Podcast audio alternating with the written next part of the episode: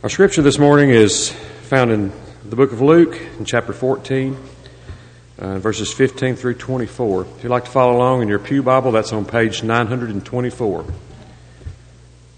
Luke chapter 14, beginning in verse 15. Now, when one of those who sat at the table with him heard these things, he said to him, Blessed is he who shall eat bread in the kingdom of God. Then he said to him, A certain man gave a great supper and, and invited many, and sent his servant at supper time to say to those who were invited, Come, for all things are ready. But they, with all with one accord, began to make excuses. The first said to him, I have bought a piece of ground, and I must go and see it. I ask you to have me, have me excused. And another said, I've bought five yoke of oxen, and I'm going to test them. I ask you to have me excused. Still another said, I've married a wife, and therefore I can't come. So that servant came and reported these things to his master. Then the master of the house, being angry, said to his servant, Go out quickly into the streets and lanes of the city, and bring in here the poor, and the maimed, and the lame, and the blind. And the servant said, Master, it's done as you commanded, and still there is room. Then the master said to the servant, Go into the highways and the hedges and compel them to come in, that my house may be filled. For I say to you that none of those men who were invited shall taste my supper.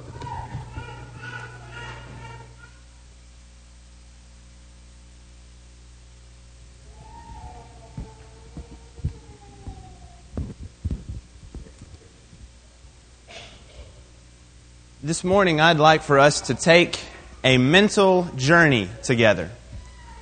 I want us to try to travel back in our minds and think of the very best meal you've ever enjoyed. This is the best meal you've ever experienced in your entire life. Maybe it was a family meal and you came together for Thanksgiving supper or for a birthday dinner and you had all the family around and you remember that feeling because food always tastes better when you're with family and you were able to see all those loved ones that you cared about so much. Maybe it was a meal you had with some friends.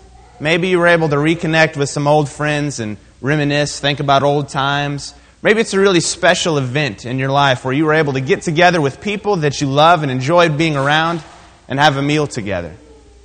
Maybe it was a meal prepared for you by a spouse or a brother or a sister or another family member where you were able to sit and just have a quiet time together and you enjoyed that. Whatever that case may be, I'd like for us all to put that meal in our minds. Let's try to take ourselves there in our minds. How does, how does the food look on the table?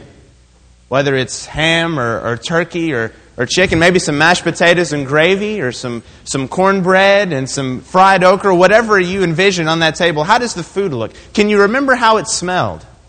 You know that aroma that you get when you can tell that supper's about ready?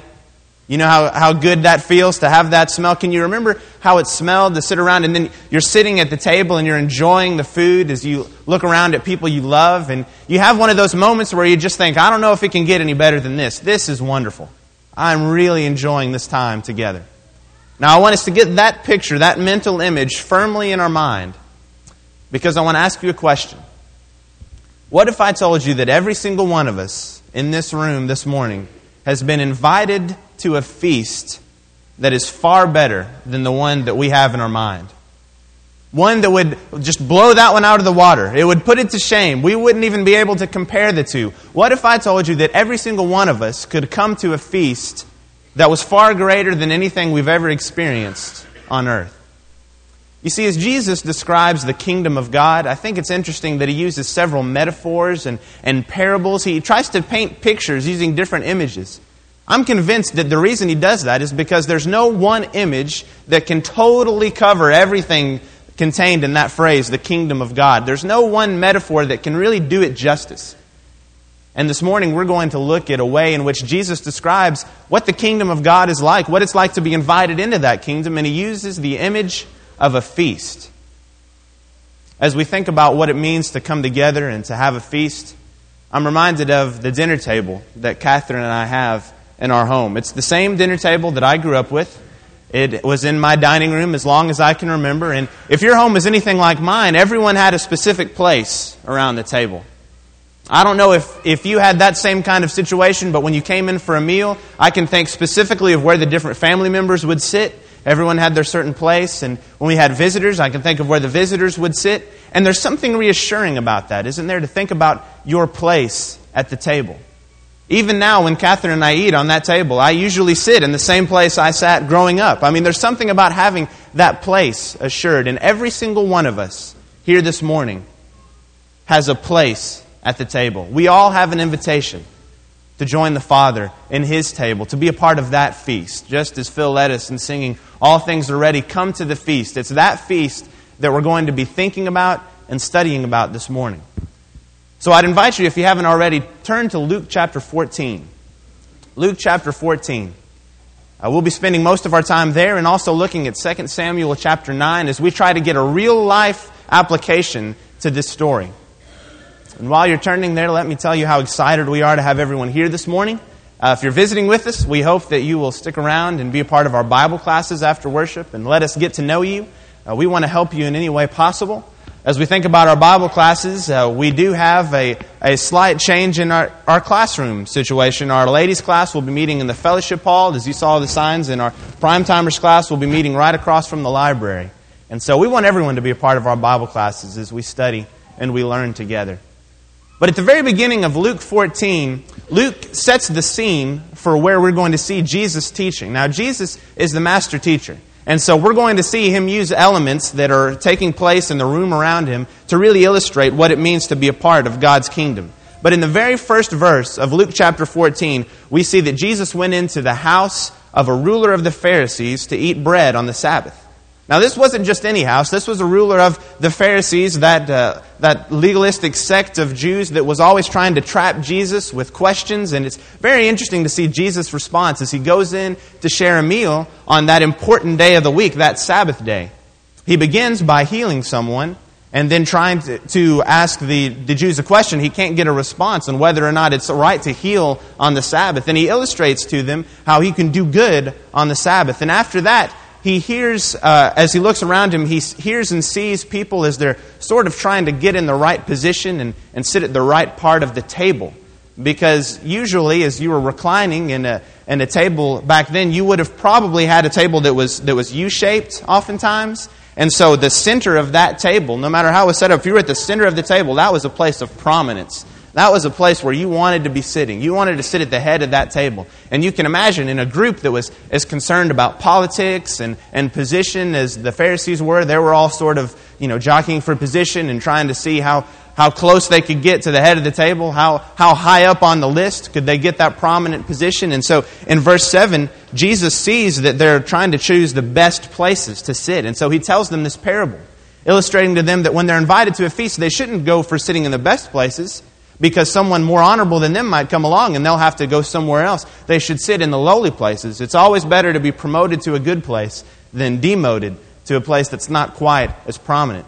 And he even tells them that when they throw feasts, that they should be concerned about inviting those who are lame, who are, who are poor, who are, who are sick, who are maimed, those people that are kind of on the fringes of society.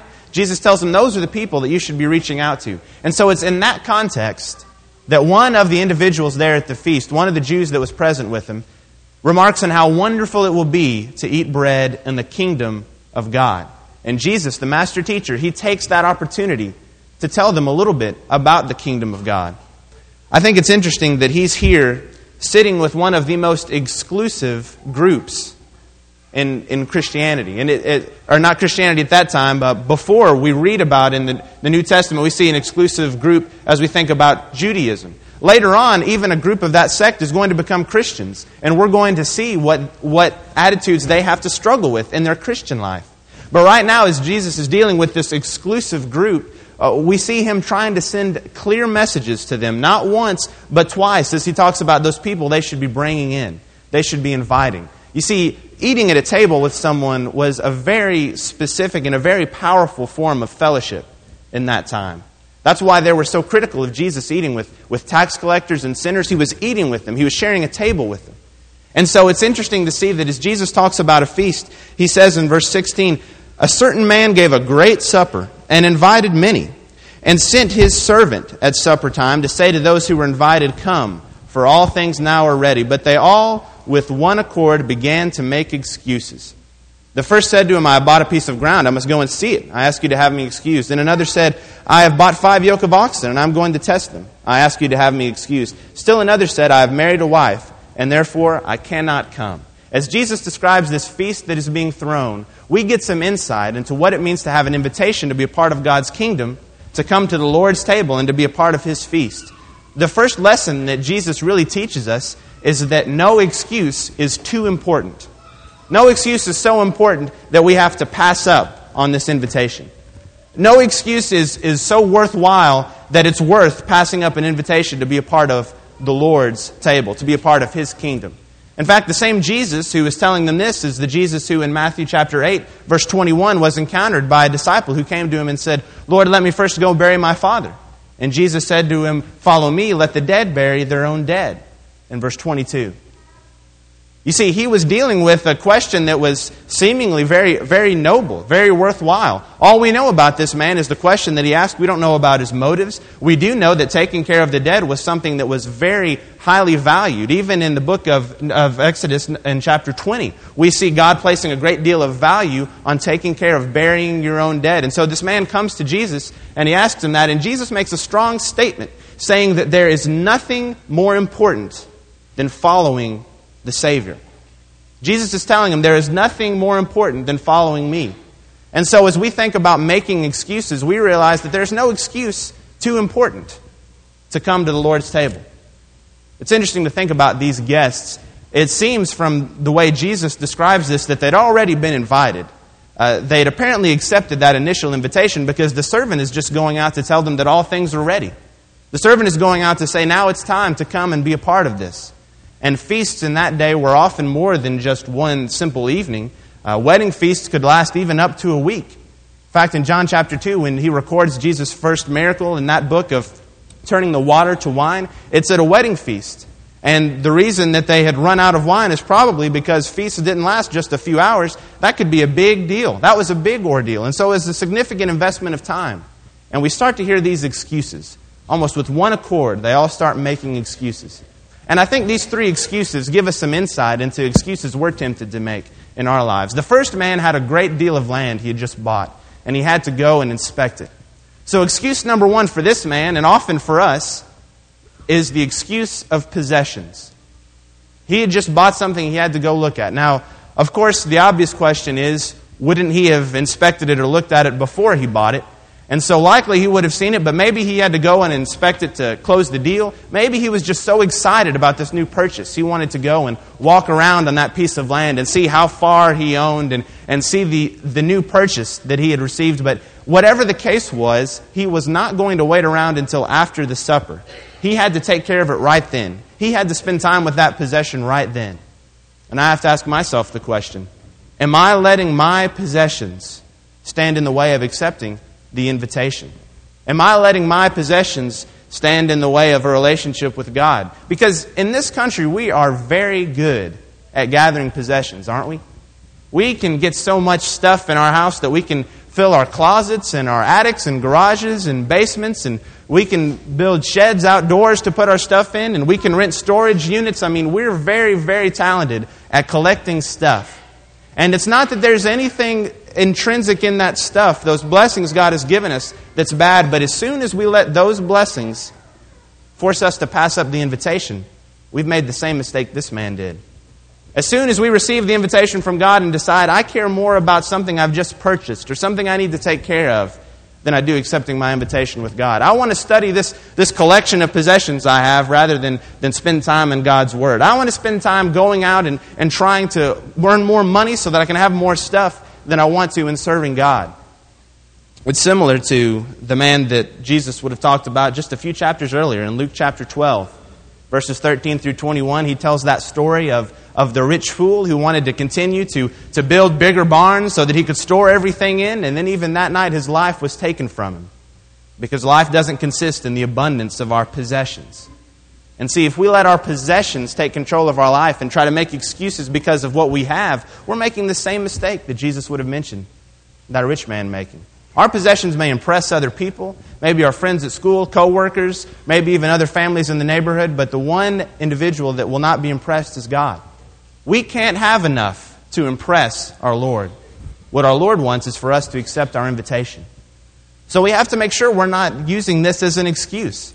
The second excuse we see is similar to that of possessions, but we also see that as a man was wanting to purchase some oxen, five yoke of oxen, we see that uh, the excuse of work can also be something that comes into play. It's interesting to see this purchase that he would have made in verse 19 as he talks about, I've bought five yoke of oxen. Uh, many say that this purchase would have meant that this was a wealthy individual uh, that he would have been about two to five times as wealthy as the average citizen. I mean, this was someone who was very prominent. He was doing very well. And, and the more oxen he had, the more ground he could take care of, the more fields he could work. And so he decides that these oxen need to be inspected and it doesn't need to wait until after the feast. It has to be done right now. And that's the way work can, can do to us many times, isn't it? That's, that's the sort of trick that we get played on in our mind that we just have to take care of it right now. It has to be done right now. It can't wait. I've got to take care of this task right now. We know that God wants us to work and to work hard. In fact, Paul wrote to a church in Thessalonica that had decided because they were so excited about the Lord's coming, they were just going to quit their jobs. And he wrote to them in the Second Thessalonians chapter 3 and verse 10, telling them that even when we were with you, well, we said, if a man does not work, neither let him eat. And then he talks about some who had, had not only quit their jobs, but they started living a disorderly life, becoming busybodies and gossiping about all those around them. That's not the plan of God. God wants us to work and to provide for our families, but it's so easy to let our work stand in the way of our relationship with God. It's so easy to pursue something that we want, a, a, a, job that we might enjoy, and, and money that might come from that job, to pursue that at the expense of our relationship with God. So the question I have to ask myself is Am I letting work stand in the way of my spiritual development? Am I passing up on the invitation because of work that I feel needs to be done? The third excuse that we see is the excuse of family. So you have a man who says, I've just been married, and it's really interesting. Reading through the old law, there were some, some stipulations, even in, uh, in, as we read through uh, Deuteronomy chapter 20 and verse 7, that men who had just become married, they didn't have to go out to war, uh, they didn't have to uh, have a, they had a year off in business. But there was nothing that would keep such a person from engaging in the social function. But it's interesting sometimes that, that we can use family almost as an excuse, almost as something that, that keeps us so busy that we neglect our relationship with the one who truly matters, the most important relationship we can develop, our relationship with God. I never will forget a few years ago when I attended the funeral of a young lady who was just a few years older than I was. And several of uh, the fellow students, those who had known her when she was in school, and even after she graduated, we're here. There were hundreds of people at this funeral. And as we went through and were speaking to her parents, I think I'll always remember the words that her mother and father spoke to me and to countless others that were going through that line. And they said, The greatest gift you can give your parents is to live a Christian life. And I think there's some real significant wisdom in that. The greatest gift you can give your parents is to live a Christian life because she was a Christian. And so, even though they're going through this dark and terrible time and they're dealing with all of these emotions, they have that assurance of knowing that she lived a Christian life and that there will be a reunion. And they wanted to pass that message on to as many of us as possible. We often think about the importance parents should place on, on living a Christian life and modeling that for their children, and I think that's absolutely true. But children also need to remember that the greatest gift you can give your parents is a relationship with God. In fact, the greatest gift I can give any member of my family is to maintain my relationship with the Creator. That's the best thing I can do for my family, is to be strong spiritually. As a father or husband, the best way that, that individuals can provide for families is to have that strong relationship that will enable them to lead their family spiritual, spiritually as, as children, as other members of the family, the greatest gift we can give our parents and those that care for us and care about us is to live a Christian life that will not only encourage them and not only uplift them, but give them an assurance of what the future holds, of what the next life holds. So I have to ask myself am I, am I using family as an excuse not to develop spiritually? And so, as Jesus points out these excuses, we see that around the Lord's table, no excuse is too important, but also no person is too unimportant. No person is too insignificant to be included. Because I love what happens in verse 21. The servant came and reported these things to his master. Then the master of the house, being angry, said to his servant, Go out quickly into the streets and lanes of the city, and bring in here the poor, and the maimed, and the lame, and the blind. And the servant said, Master, it is done as you commanded, and there is still room. And in verse 23, the master said to the servant, Go out into the highways and hedges, and compel them to come in, that my house shall be filled. No excuse is too important to pass up on an invitation, and no person is too unimportant. Now, this would have been very significant. Remember, Jesus is speaking to a group of the Pharisees. And as we think about the history of, of the biblical people, the Pharisees would have been Israelites, God's chosen people, that God chose, called out to be His special people that He would work through, that eventually He would send His Messiah through. And Jesus has come, and Jesus is preaching His message, and these people who are of God's chosen race, a God's holy nation, these people aren't accepting him, they aren't believing in him. And so, as we think about this parable, the initial invitation would have applied to the Israelites. God would have sent them an initial invitation, and yet they weren't accepting. They weren't accepting Jesus, and he is using this as a, a metaphor to describe they're not accepting this invitation. And so the others that would be included would be everyone else, all other nations, the Gentiles. You see, Jesus knows that eventually the gospel is going to go into all the world. And so he's, he's planting this message, planting this seed in the minds of the Pharisees that the gospel isn't just for one specific nation, it's for all nations.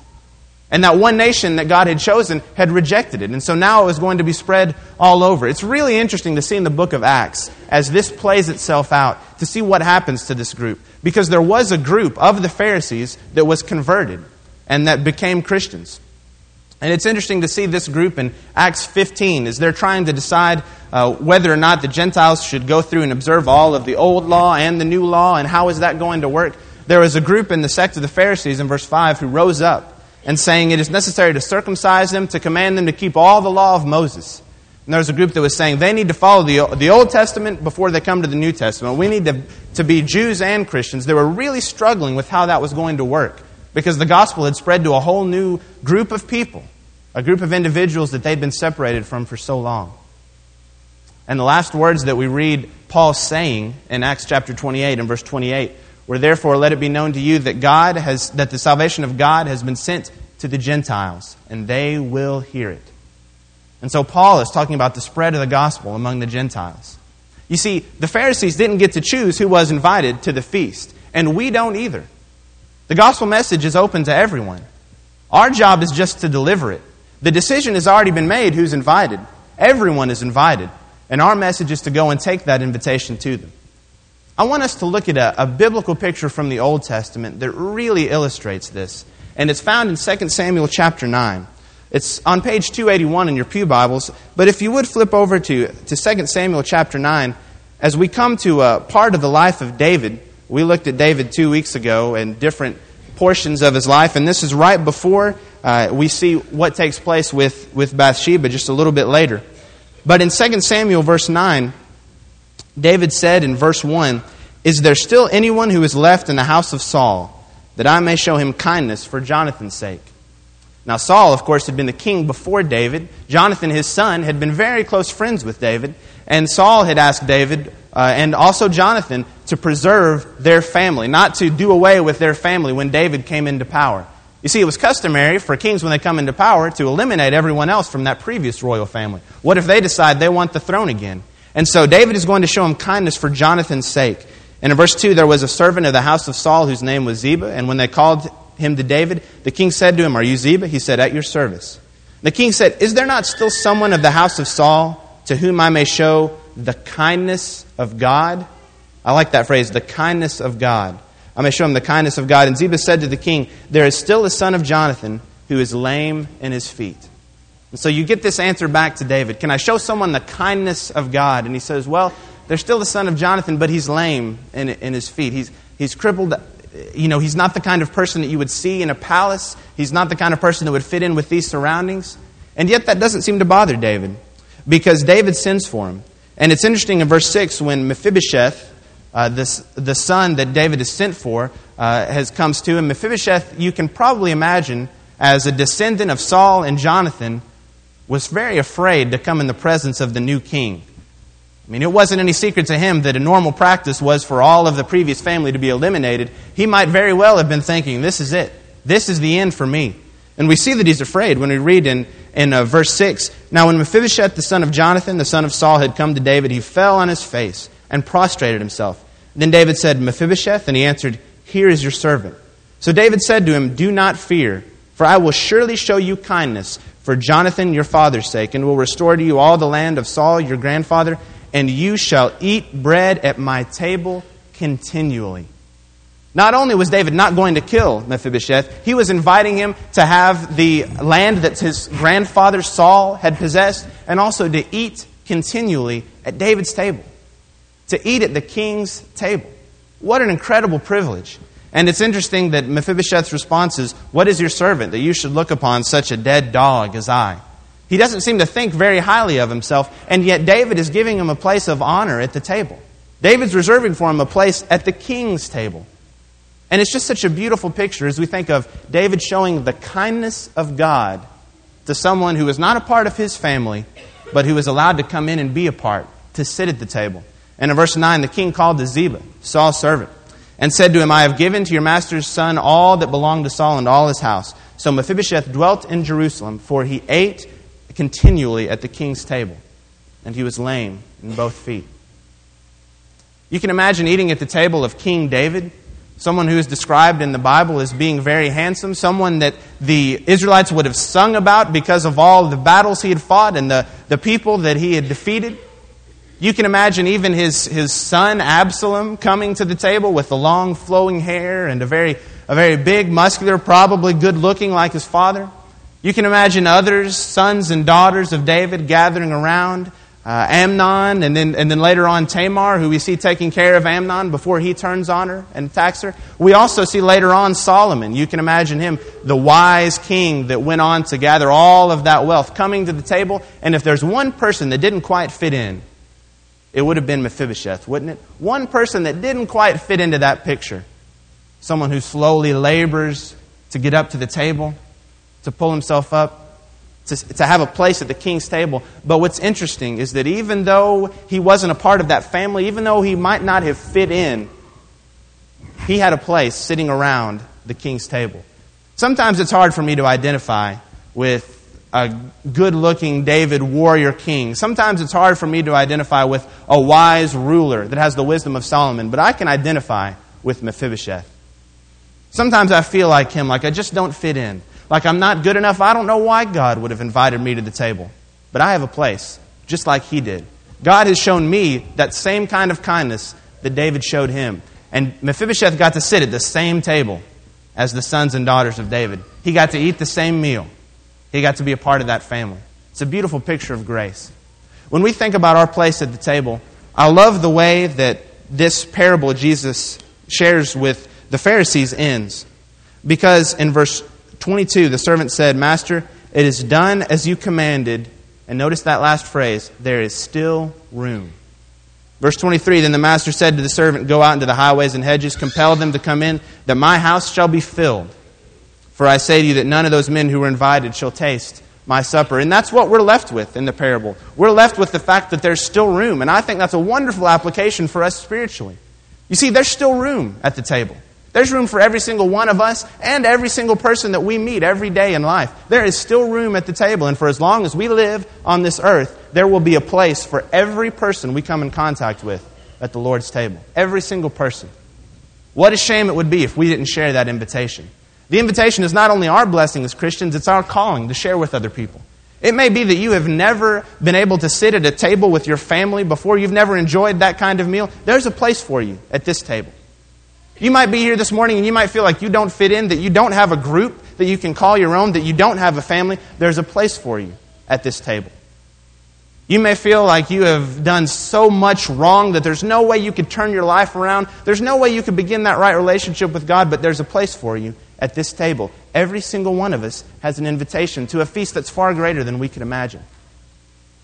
Oscar Wilde was fond of telling short stories. He told the story about his aunt one time, and he said that his aunt was so excited about a social gathering taking place at her home that she bought a new dress and she was all dressed up. Her house was cleaned and decorated, and she was waiting for everyone to arrive.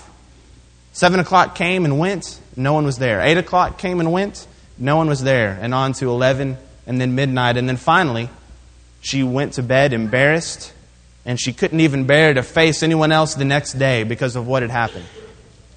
He said that it wasn't until later on, after her funeral, that they discovered she had never sent out any invitations. She was so excited about this event, but she didn't invite anyone. Wouldn't it be a shame for us as Christians to be so excited about a place at the table, to be so excited about accepting this invitation that we forget to invite anyone, that we forget to share that invitation with other people? We should leave here this morning excited, exhilarated that we'll be able to share in that spiritual feast, that all things are ready and that we have a chance to come to the feast, but we should also be that much more enthusiastic about sharing that invitation with others. This morning, if you want to come and have a place at the table, if you want to have a place in the kingdom, if you want to put Christ on in baptism and begin that obedient life, there's no reason to wait. There's no reason to delay. No excuse is too important, and no person is too unimportant to be included in the kingdom of God. And whatever situation you are in, God would tell us all things are ready. Respond to my invitation. Come to the feast. If we can help you, please come as we